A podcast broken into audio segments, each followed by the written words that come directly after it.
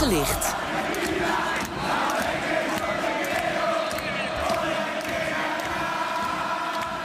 Ja, de geluiden uit een Argentijns voetbalstadion. Wamos, Argentina. Eh, dit zijn Argentijnse voetbalfans tijdens een WK-wedstrijd uit 2018. Het vorige WK.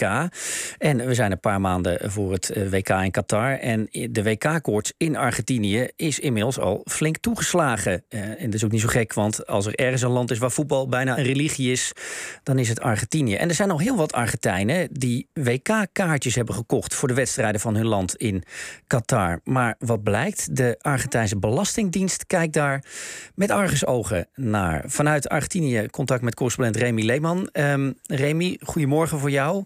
Zit de Belastingdienst inderdaad achter uh, Argentijnse voetbalsupporters aan... die graag naar Qatar willen? Jazeker, want diezelfde Belastingdienst die vermoedt dat veel van die kaartjes en vluchten naar Qatar met zwart geld zijn betaald. Mm. Uh, en dat is niet alleen een vermoeden. Zo werd bij een eerste steekproef uh, al bij 150 ZZP'ers uh, vastgesteld dat zij volgens hun belastingaangifte slechts ongeveer 300 euro per maand omzetten. Maar toch het geld hebben om naar Qatar te vliegen. Ja, dat roept inderdaad enige vragen op. Uh, maar waarom doet de Belastingdienst dit? Waarom uh, proberen ze juist de voetbalsupporters die naar Qatar willen even flink aan te pakken als het op hun financiën gaat? Nou ja, de schatkist is zo goed als leeg. Dus iedere cent uh, van zwart geld dat teruggehaald komt, dat telt. En vooral ZZP'ers liggen onder het vergrootglas omdat zij vaak zwart werken. Maar het is ook een signaal, hè, want er zijn al 50.000 kaarten aan Argentijnen verkocht. En de Argentijnse regering die wil ontmoedigen dat nog meer fans naar het WK afreizen. Ontmoedigen juist. Uh, ah, dus, en, hoe komt dat? Waarom, waarom willen ze dat Argentijnse fans uh, liever niet naar het WK gaan? Dat heeft dat ook te maken met, uh, met, met die economie? Nou ja, Argentinië moet nog een miljardenschuld aflossen bij het IMF in dollars.